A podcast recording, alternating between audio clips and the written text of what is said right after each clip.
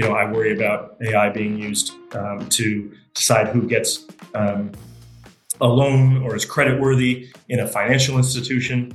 I worry about artificial intelligence being used in the employment practices context, who to hire, who to fire. Yep. Um, all of those very exciting, but could also be used to, to track and invade privacy or to make decisions that aren't based in um, acceptable business reason, but unfortunately reflect a, a world that has so many uh, inequities still in it. Welcome to Tech Insurance Leaders, the podcast that positions you at the forefront of the digital insurance landscape. Join me, Louisa Weix, as I interview chief claims officers, tech officers, claims directors, and other claims professionals about cutting edge insurance products, complex claims surrounding ad tech, artificial intelligence, data security, and more. Here, you'll gain the knowledge and guidance you need to thrive in the fast paced world of modern insurance. Thanks for tuning in, and let's get started.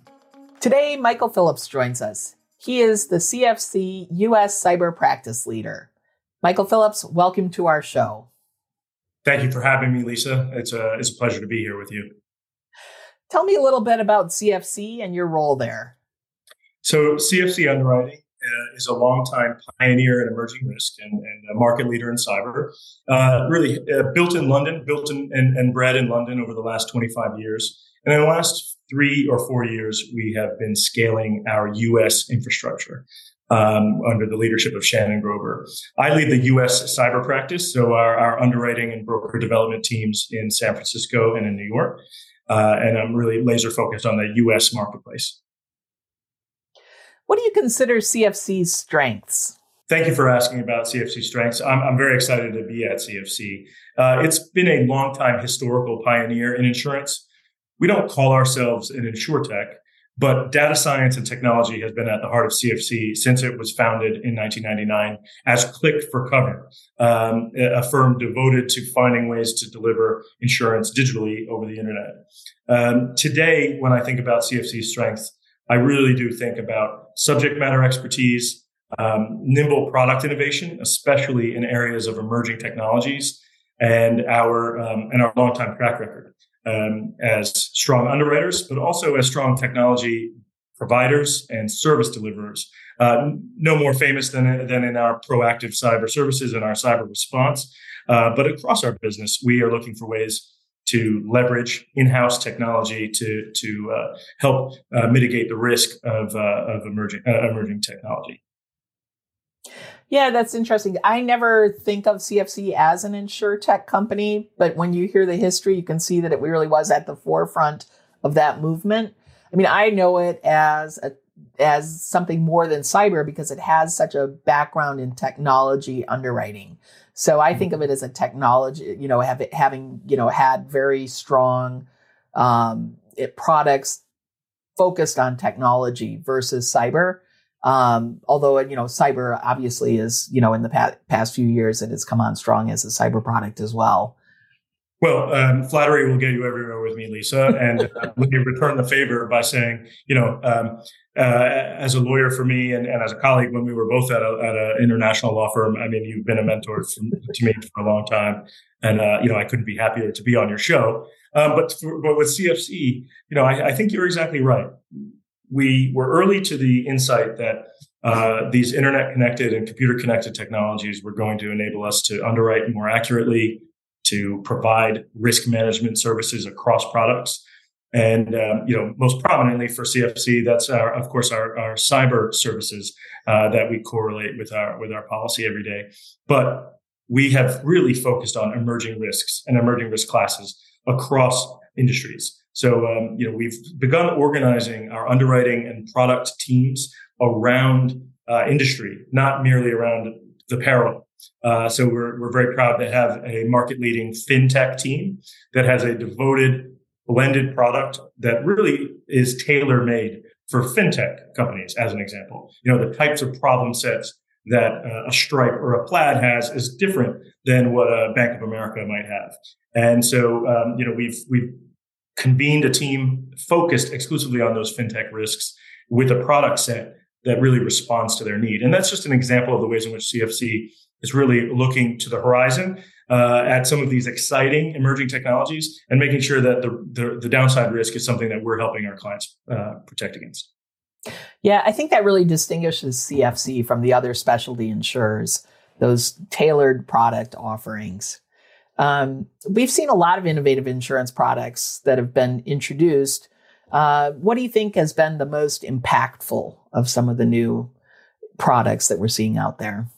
Sure. So um, I think I'd highlight two two things. One is really just at the at its infancy. It's it's just been born. Um, uh, my head of innovation, my colleague, my head of innovation, George Beatty, um, he worked with Lloyd's to uh, set up our innovation facility. Uh, so we are in a position to trade on a uh, on the innovation code at Lloyd's to develop innovative products to solve some of these emerging risk issues. And so George is really an exciting guy. I'm sure I'll be introducing you to him after this conversation. He's working on, um, he's really looking at AI risk, which I'm excited to talk to you about. He's yeah. looking uh, risk related to um, the bioengineering tool CRISPR. And we are working on products perhaps through the innovation facility at Lloyd's that CFC has founded to deliver products to respond to those risks. Um, but that's that is on the horizon for CFC, and we're very proud to have announced that innovation facility uh, earlier this year. Today, what I would highlight, I think, as one of our more impactful um, products is our uh, intellectual property suite of products. Um, you know, emerging technology companies, uh, their value, their enterprise value, is no longer in the tangible assets of their factory or their warehouse. It really is the intangible assets, their their trade secrets, their patents, their copyrights, um, their business processes that makes them unique. And so our IP team has really focused, laser focused on that and uh, the the value of intangible assets to make sure that we're offering robust uh, coverage for firms like that. I'm very proud of, to work with that team every day.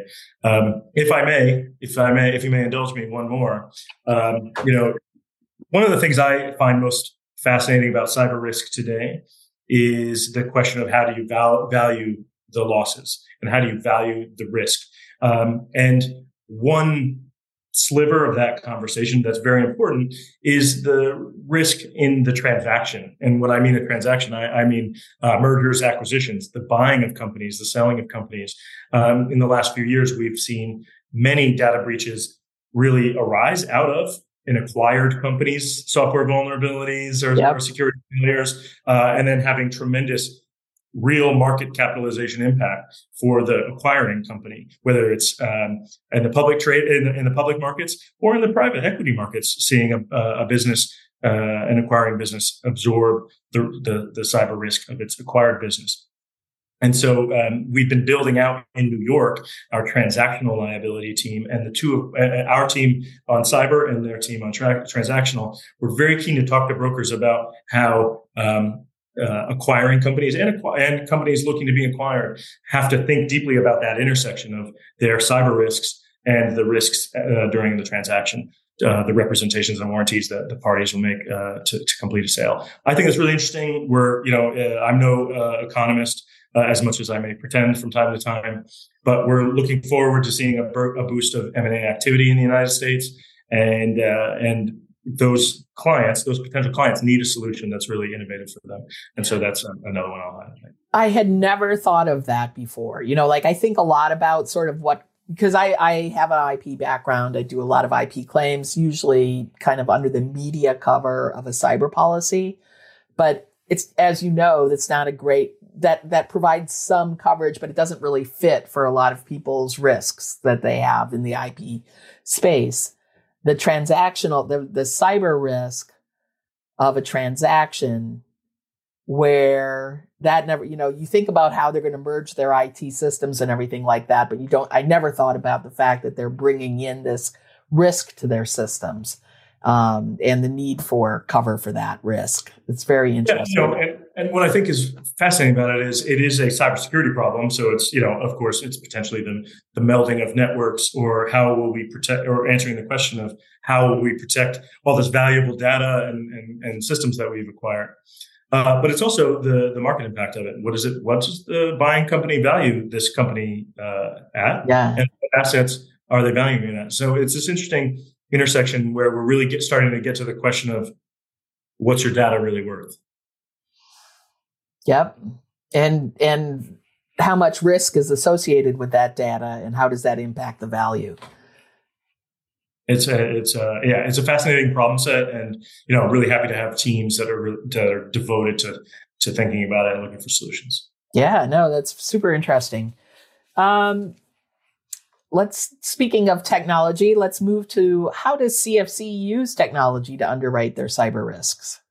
Sure. So, I, you know, when I think about how CFC underwrites its cyber risks using our technology, um, I think about maybe four things. So uh, that's my promise, and let's see if I fulfill it. You know, um, the first is uh, we've been one of the early users of what are often called outside in vulnerability scans. Um, so it is true that you know using publicly available and open source tools, things like Shodan, even uh, uh, a user is able to scan the sort of internet facing infrastructure of, of, a company. And so CFC has developed its own technologies with respect to vulnerability scans. Um, what we think differentiates us might be not the vulnerability scans per se, but how we use them and the other technologies that we deploy um, and that input into our data science to deliver um, a superior product to our clients and an easier transaction to our brokers. Um, so the first thing that comes to mind for me with respect to that is at the heart of our proactive, at the heart of our proactive cyber uh, services model um, is our use of cyber threat intelligence. So um, we actually are one of the largest consumers of of public and private cyber threat intelligence feeds in the world, including from the UK's National Cybersecurity uh, Center, uh, where we receive data feeds, we interpret those. They become uh, lessons both for our underwriting proactively, and then uh, we we transform that into actionable advice for our uh, for our clients to make sure that they are thwarting attacks that otherwise shouldn't uh, shouldn't occur you know, at the heart of every insurance contract, and you taught me this when we worked together uh, at, at, at, at, that international law firm, is the is the promise to pay, uh, the promise to pay the financial transfer of the risk when the bad thing happens. And at CFC, what we're really keen to develop in cyber in particular, but across other products where we can, is a promise to protect or a promise to prevent. And, and, and with our threat intelligence investments in uh, the technology based on, uh, uh, on threat intelligence, we're able to uh, thwart attacks that may otherwise be in progress. We're able to monitor the dark web, access brokers, and those those marketplaces where bad guys might be trading those initial intrusion points, which on their own are extraordinarily valuable, but also on their own they can't bring down a network. There needs to be more. And so if we are as cutting edge in the way that we monitor that, translate those um, those threats, and then and then uh, provide uh, preventative service, uh, we think we will we will outperform. Um, but the last the last one, so maybe I've only done three, maybe I've done three and a half uh, technologies that I'm very proud of is CFC trading platforms and our trading technologies. So if we're really going to close the cyber protection gap um, which McKinsey, the consultancy, measured at in excess of $80 billion of financial risk that small businesses and medium sized businesses are not able to transfer to cyber, uh, cyber markets today. If we're going to close that gap, um, we need to um, make it easier for our broker partners to deliver uh, the value proposition to their end client and make it easier for them to trade with their underwriter.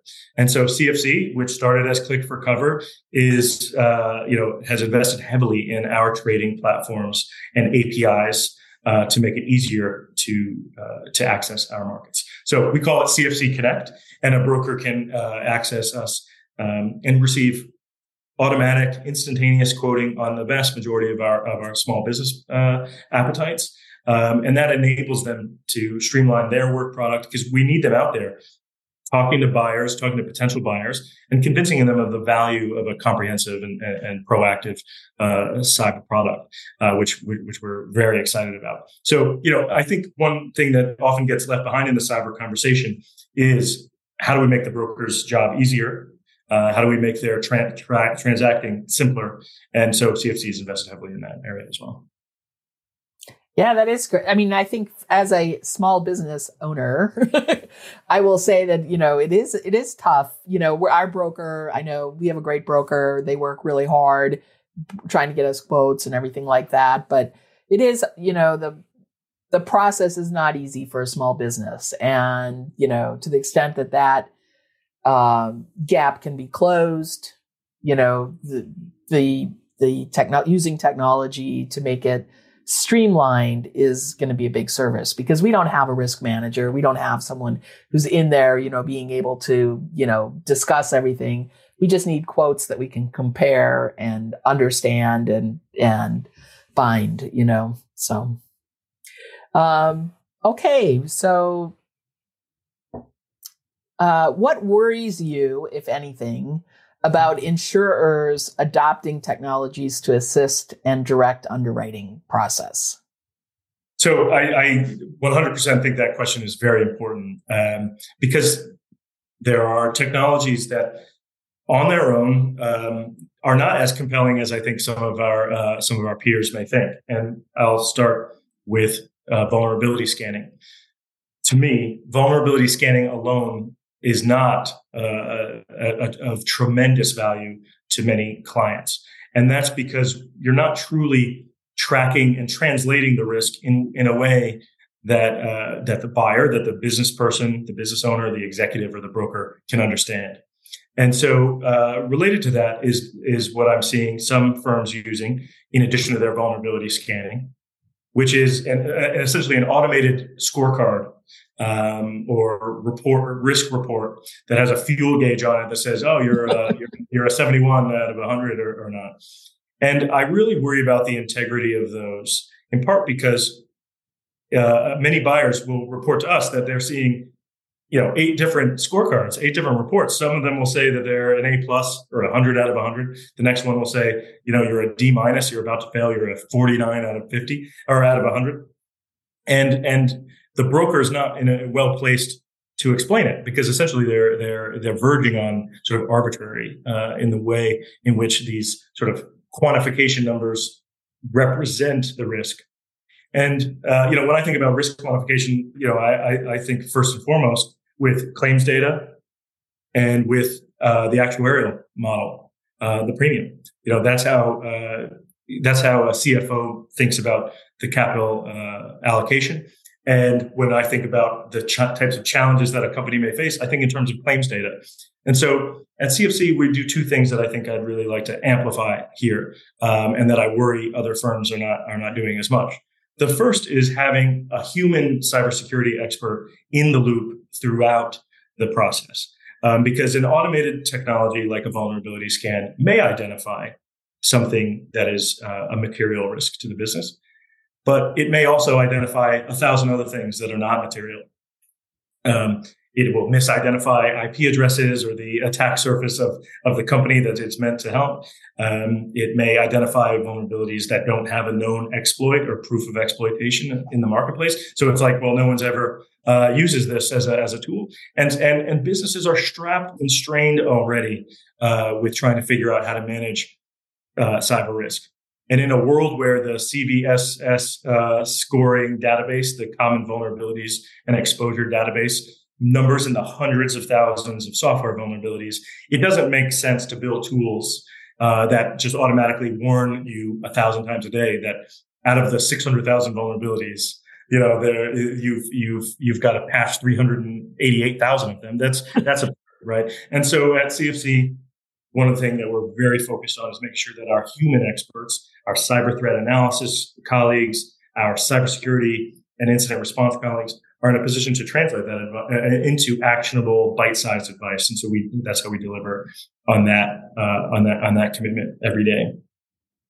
I think I promised a second, I think I promised a second, uh, um, technology, uh, sensitivity, but I'll, I'll stop with, I'll stop with one. Yeah, I well that is a one and it's one that I personally have experienced. We definitely have we have three three policies, cyber policies. It's a small tower and the the scan results are different for everyone. Every every one of the that we get um vary, you know, from from yellow to green to 100 to 70, you know, a big difference. And, you know, usually when we follow up on the identified, you know, reasons why we're not in the, you know, 100% solid, they, they come back and say, "Oh, well, actually, that's not an issue." You know, don't. Yeah, I think. it's, it's, uh, yeah, I think you're exactly right, and this might be a bit arcane and for your for your broker audience more than your underwriting or, or um, legal audiences. But the cyber market has had a lot of volatility in the last uh, X months, I'll say, and that volatility is reflected in. Um, radical discrepancies in, in proposed premium from different markets which suggests to a seasoned risk manager or broker that there's radically different views of the risk, which doesn't make a lot of sense, I don't think. And second, these some of these risk reports or scorecards are producing radically different reports and scores back to the buyer. And so those two signals that the market could be giving to to potential buyers to me is one that may lack integrity and may lack you know um, may force buyers into thinking with skeptically about the value and sophistication of the products that we're delivering. And so, um, while vulnerability vulnerability scanning has its place, um, it should be augmented by human cyber expertise that's that's delivering thoughtful and actionable advice. Um, because in the absence of that, I think we'll be setting ourselves back at, at precisely the time we want to close the the cyber protection gap. No, I think that's right. And I, I, I definitely think the more times you have to go back to your insurer and say, okay, you identified this, you know, we don't understand this. We can't figure out what you're, oh, don't worry about it. That's not really an issue. You know, the, the more times you get that, it's kind of the boy called, you know, the boy who called wolf. Um, at, at some point you stop responding to, to the results because you've gone back every time you've investigated. It hasn't been a real threat. So um, all right, let's move on to emerging technologies because that is what I find really interesting and exciting right now. Um, there are a number of emerging technologies. I think you've mentioned two already, AI and CRISPR, um, and they're you know impacting the insurance markets. What do you think are some of the emerging technology risks that you're paying attention to right now? Sure. So, along with my tech team colleagues and and uh, and our innovation facility colleagues, you know, I'm really laser focused right now on on, on what's called artificial intelligence or machine learning, um, and, I, and I always want to start these conversations by talking about all the ways in which I'm loving it in my own life. Um, you know, ChatGPT as a first draft to a uh, a basic business agenda, or uh, Midjourney to create an image that could be on the cover of a report I give to Shannon Groeber, my boss. You know, like those tools are really fun to play with, and I and I and I do play with them all the time. Um, yeah, me uh, too. Yeah, I love them. yeah, no, it's it's great, and it's accessible to a broad public in a way that other um, buzzworthy emerging technologies in recent years haven't been. You know, the blockchain. I try to, uh, you know, uh, muck about in the blockchain. I um, I have a uh, a Helium router in my apartment that uh, that um, it's it provides low low distance uh, Wi-Fi uh, and mines cryptocurrency for me while it does it. And I barely know how it's working or if it's working. I think at one time I was uh, uh a crypto millionaire, and now I have nothing. You know, but uh, that's a joke. That's a joke. But you know, but but but unlike crypto, uh, cryptocurrency and blockchain, which I think really has um, complex obstacles to widespread adoption, artificial intelligence technologies um, are already being used and, and adopted widely. And businesses of every size are looking for opportunities to deploy more and more artificial intelligence into their process, into their business processes. And so that's super exciting to me because as we see the economies of the of the advanced uh, uh, democracies um, moving from tangible assets to intangible assets in the way they value uh, companies and the way they value businesses, we're also seeing firms move from being um, uh, manufacturing companies or service companies and trying to move into being tech companies. And so we see companies of all sizes and, and stripes um, deploying uh, generative art and artificial intelligence tools to streamline the way they do business, to create those first drafts, and to synthesize vast quantities of data. With these emerging technologies, what are the risks you're paying attention to right now? I when I think about um, artificial intelligence risk, I'm really thinking about two types of risks. The first is the risks associated with the AI's performance. Um, so, does it deliver as promised? Does it create the products as as intended? Does it deliver the services as intended? And you know, you don't have to play with Midjourney to give it an, to, to know that if you give AI an instruction now, oftentimes you get bizarre and un, unexpected consequences. And so, thinking about artificial intelligence being deployed at scale, you know, the possibilities are endless for how um, how it could create unintended uh, outcomes from a business perspective. You know, one example of that that I think, unfortunately, we all have to do better on is um, AI often reflects back unconscious bias. And so, yep. uh, you know, software engineers who um, may not be thinking critically about how they uh, code certain instruction sets in the matrix that ultimately generates the uh, the the artificial intelligence product, or just the society we live in when AI is scanning vast swaths of data and and, and learning about the world, that it may reflect back those biases in ways that, that are unacceptable. Um, you know, I worry about AI being used um, to decide who gets um, a loan or is creditworthy in a financial institution. I worry about artificial intelligence being used in the employment practices context, who to hire, who to fire. Yep. Um, all of those very exciting, but could also be used to, to track and invade privacy or to make decisions that aren't based in um, acceptable business reason, but unfortunately reflect a, a world that has so many uh, inequities still in it.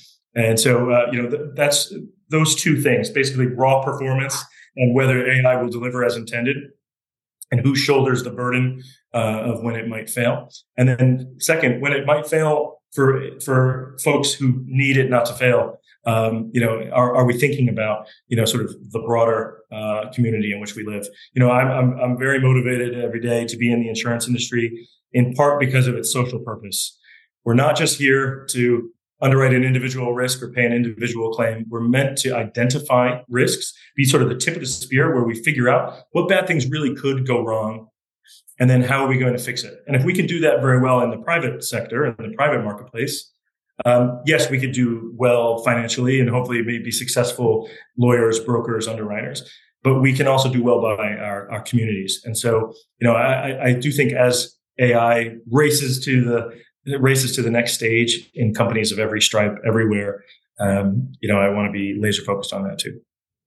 No, that makes that's I think that is exactly right, and I love that proactiveness that proactive approach not only to the risk but also to the role of insurance uh, in society because i think that the identification and minimization of risk is you know a particular service that insurance provides um, and allows companies to take risks that they couldn't otherwise um, you know t- they can engage in in conduct that they wouldn't ordinarily been able to do because they couldn't um, that risk would have been, you know, overwhelming for them.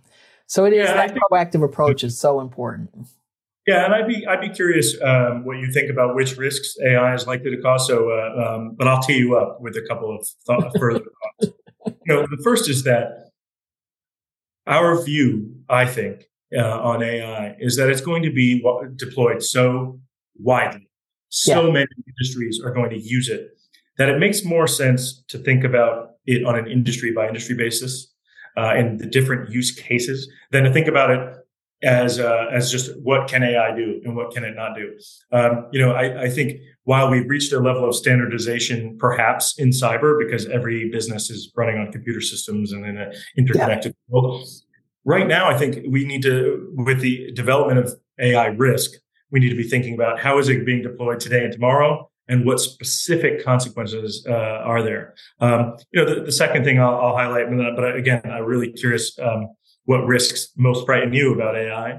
um, is the intellectual property rights uh, as well. You know, a number of these major tools in AI have been built on the backs of uh, historical intellectual property, whether that's copyright, trademark, um, or otherwise. I'm a big fan of that fake Drake song, you know, that sounds a lot like a great Drake song, a great Drake track, you know. Um, but I also worry about um, where that IP uh, value will be maintained and where it will be sort of eroded by AI. And so that has tremendous uh, economic consequences, again, in an age in which intangible assets are predominant.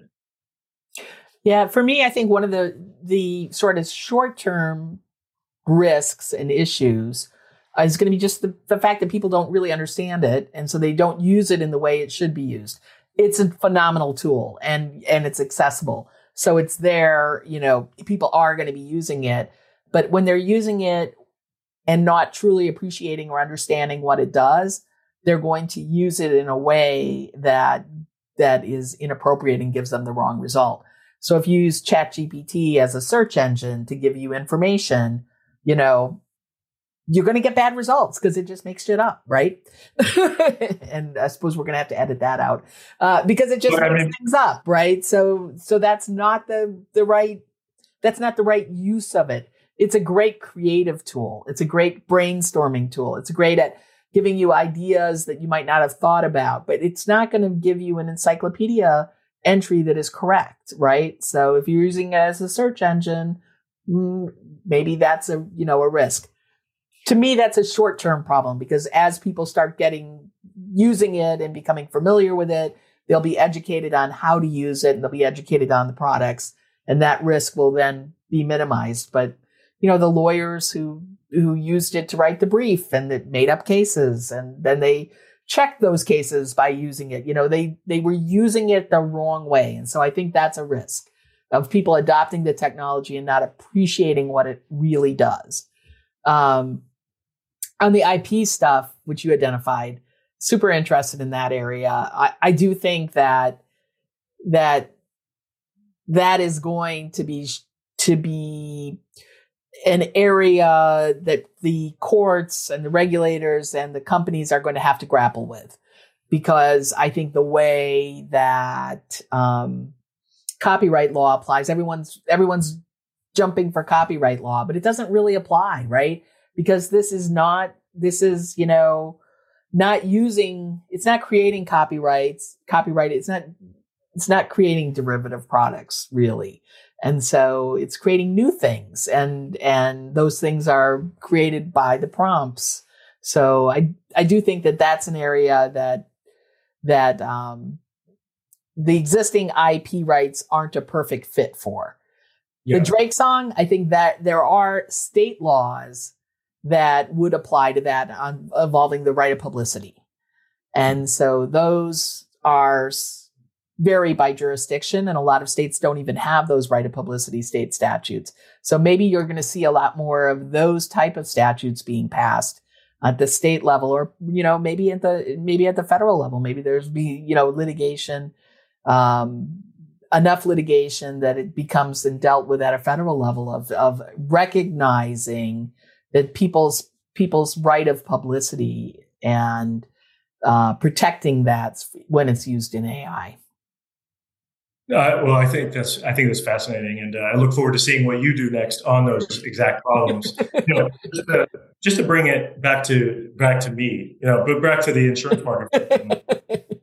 know, you asked earlier, what do I worry about in the use of technology in the underwriting? And so CFC has long been committed to uh, and has made long investments in data science and machine learning. Um, and we we have some working groups working on some stuff with some of the new technologies that are that are out today.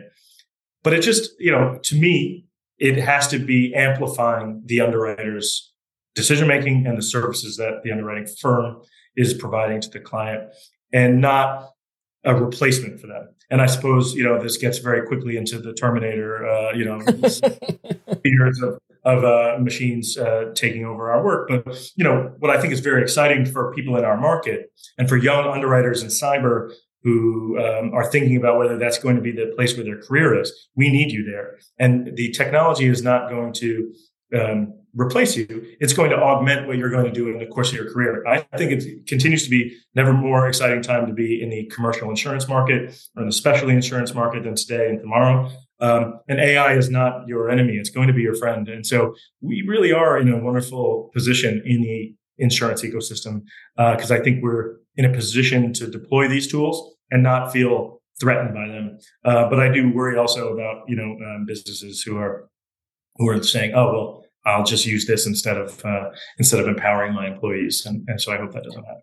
Oh yeah, I think it's a tremendous tool to recognize patterns. And then when you have an insurance company that has people that are proactive and are experts, they can take that tool, recognize the pattern, and then educate their insureds, advise their insureds of, hey, there's here's the pattern, you know, change this, do this, you know, and you can avoid that whatever risk has been identified through the AI um, programs. It's it's you know, I mean, but that it's that it's that second component, the involvement of a person who can then give the advice where instead of just drawing a line saying, here's the risk, this is the pattern, you know, draw the line there and have a hard line that doesn't, you know, allow people to adjust to it.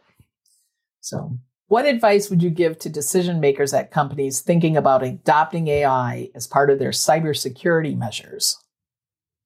So, I, I when I think about what company decision makers should do with respect to uh, deploying AI related technology in their cybersecurity, the first thing I want to do is speak to different audiences.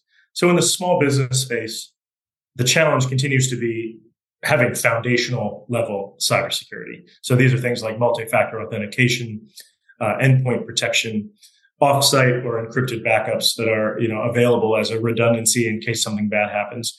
And none of those today require you know the most cutting edge artificial intelligence. And some of those are fairly uh, are very cost effective and so it's it's very important to me and it's part of our mission at cfc to service that small business segment um, by making it easier for them to reach a baseline level of cybersecurity uh, through our proactive services and, and our and our partners. I want to add in a data retention policy you're a natural. You're ready. You're ready to you're ready to underwrite. But no, you're exactly right. Right, and none of those require artificial intelligence per se for a small business. But you know, uh, I, I'm also fascinated by the decision makers and the decisions that a large company has to make, a multinational, a company with extraordinary value and secrets, like a defense contractor for the United States, uh, and thinking about how they want to make sure that they are absolutely protected. Um, and the first thing I'd say there is there's no such thing as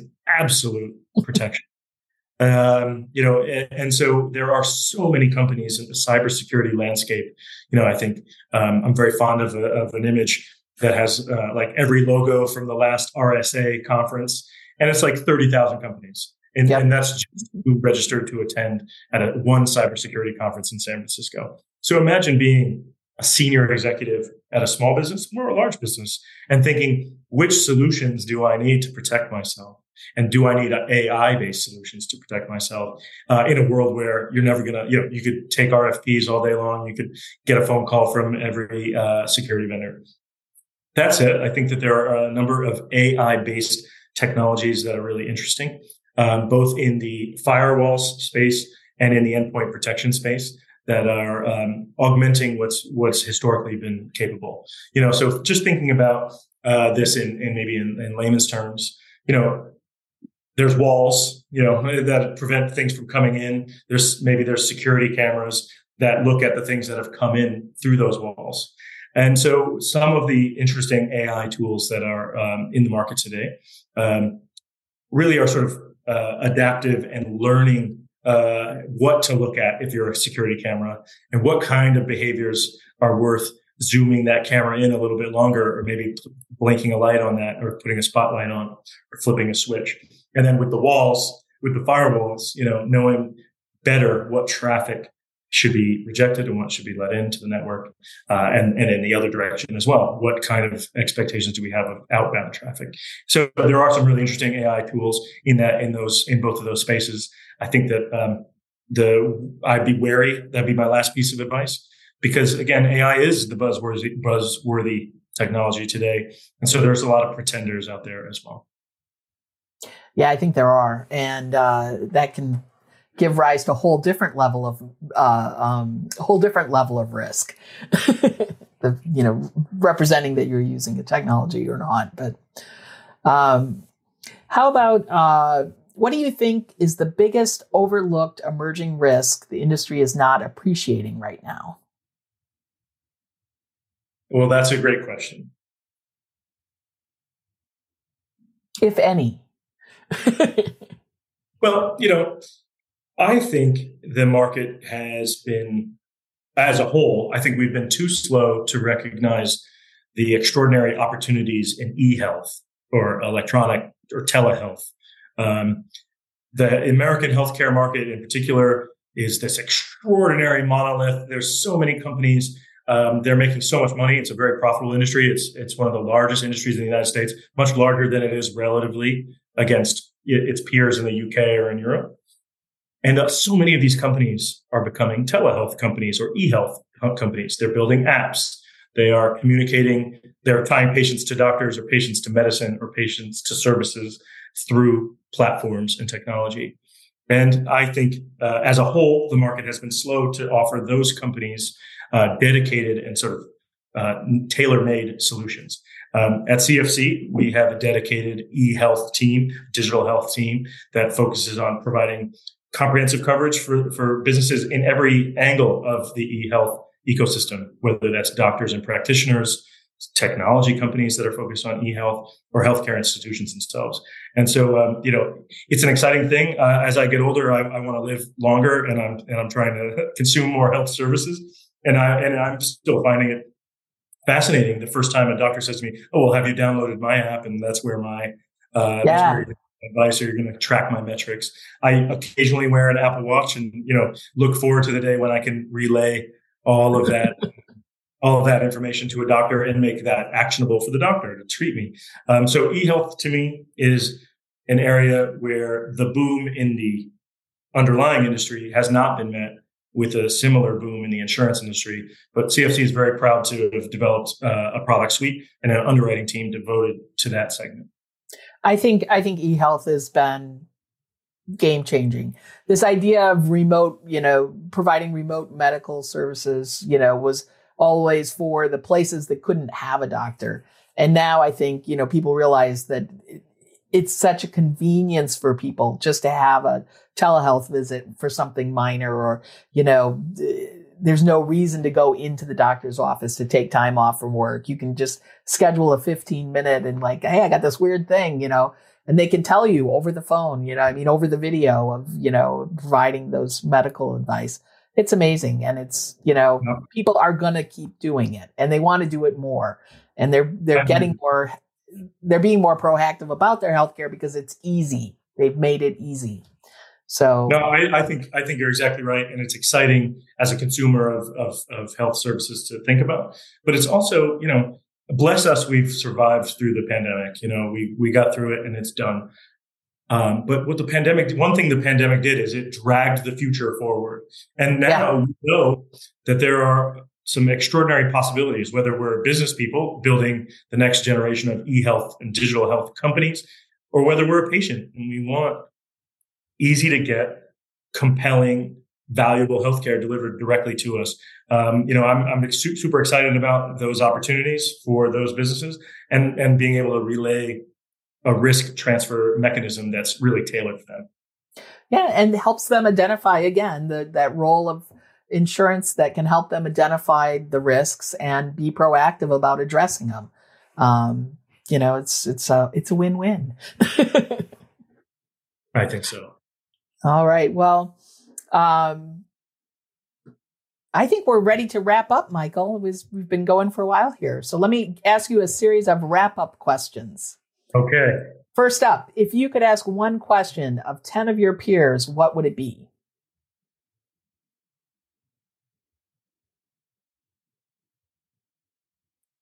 I think if I could ask my peers, uh, 10 of my peers, one question, I would ask them what technology is most exciting to them. I'd want to know uh, what they're using in their day to day life as a, as a consumer or as a hobbyist. Um, I'd want to know which technologies are presenting issues to them at their in their business, um, or which opportunities are available to them. Um, I'd ask them what technology is uh, is most exciting them right now. Yep, I think that's a great one, and especially for people in our field. Um, what do you recommend to anyone who wants to have a successful career in the tech insurance industry? So I think three things: a willingness to learn, uh, a, a, willingness to to grow with the community in which uh, in which insurance thrives um, and uh, and a responsiveness to other people. So maybe those are maybe those are two and a half. But you know, for, for young for young folks who might be considering uh, their field, you know, the specialty insurance industry, the tech in- insurance community is a wonderful place to build a career. You don't need to start with extraordinary technology expertise. You don't need to have gone to school just to focus on that. Uh, but you need to be willing to learn uh, in a in a world in which tech risks are changing every day. Some of them becoming much more severe, others becoming much more frequent, and um, you need to be ready to learn more, learn something every day. The second thing I highlighted, or the second and a half thing that I highlighted, was being part of a community, and it continues to really, um, uh, you know, invigorate me every day that the insurance industry is part of a broader risk ecosystem in which we're working with clients, with financial institutions, with public policymakers to make sure that we're identifying risks and helping solve problems for folks. And so, um, what I would advise folks to know is that the tech insurance space it's a small ecosystem, it's a small community, and we're very much friendly with one another. and we're in a position to build reputations over time through hard work, through responsiveness, and through striving for expertise. Uh, and so, uh, for anyone who's looking to succeed in the tech insurance industry, and there are many more who have done uh, much more extraordinary things than I've done, but what, what I would say is, um, you know, the willingness to learn and the and the and the willingness to be bound to a community of wonderful people who are similarly trying to solve problems that matter to people every day. Uh, and if that, if you do that, then if you're interested in money, the money will come to you. But if you're if you're focused on on how you can uh, fulfill uh, a social purpose, I think uh, along with your your colleagues, you'll do all the better. And so uh, those would be my points of advice. It's great advice. Great advice. I think uh, I think it's dead on. Who should be our next podcast guest and why? Oh Jesus, you really really put me on the spot there. you know, um, all right, I've got two for you. All two right. recommendations for you. Um, the first is Monica Shokrai at Google. Uh, Monica is a wonderful insurance leader and uh, former actuary uh, who is an employee at Google, um, a very uh, prominent one. In fact, uh, she is the uh, designer of many of Google's approaches to cyber risk. Um, and of course, she is really in an interesting place at the intersection of, of cyber and technology, and a very wonderful communicator too. So I would 100% make her make her a recommendation. She sounds perfect. and if you wanted, I could make an introduction as well. Oh, I do want that. and second, um, all right, well then that's that will happen. Second um, is uh, um, Kelly Castriotta of Markel. Uh, Kelly and I are old colleagues from a prior life, and um, we're both uh, recovering lawyers. And she's been, you know, really, uh, she has had her eyes set on the horizon of emerging risk for a long, long time. So at Markel, I know she guides their cyber underwriting, but I know she's also very fond of um, looking to the future and thinking about what emerging risks might present similar scale problems uh, to uh, the risks that we face in the cyber market every day. So, you know, beyond the internet, is it things like AI? Is it things like uh, biotechnology? Kelly is uh, is uh, is um, you know, she has a vision for the future and has a lot to say. I recommend her. Sounds great. I'm super interested in the biotech. Along with AI, I am super interested in biotechnology. I think that is it's amazing the advances and what they're doing, um, especially with the custom tailorization of medicine. Um, you know, individualized, tailored for particular patients. It's cra- It's crazy what they can do now. Um, okay, you can directly address our audience. Anything that they can help you with. So I know you get uh, a wonderful audience across the risk ecosystem: lawyers, underwriters, brokers, claims experts, incident responders. Um, and so it's a privilege to get to speak to, to any of them, let alone a, a group as wide as that. I think for me, um, what I would love to ask any anyone and everyone uh, who might watch this that would help me is the identification of of problems. And so um, that might be an emerging risk that we haven't talked about today, Lisa, you and me. Um, it might be a uh, an unmet challenge that businesses are facing that the specialty insurance market has not yet found a solution for. Um, it might be something altogether different, but you know what I love about the tech insurance space is that we're trying to solve new and hard problems every day. If it was an easy problem or an old problem, it probably wouldn't be any fun for me, let alone whether it was uh, remunerative or uh, or unsolved. Um, and so, new and hard problems, I want to know about those.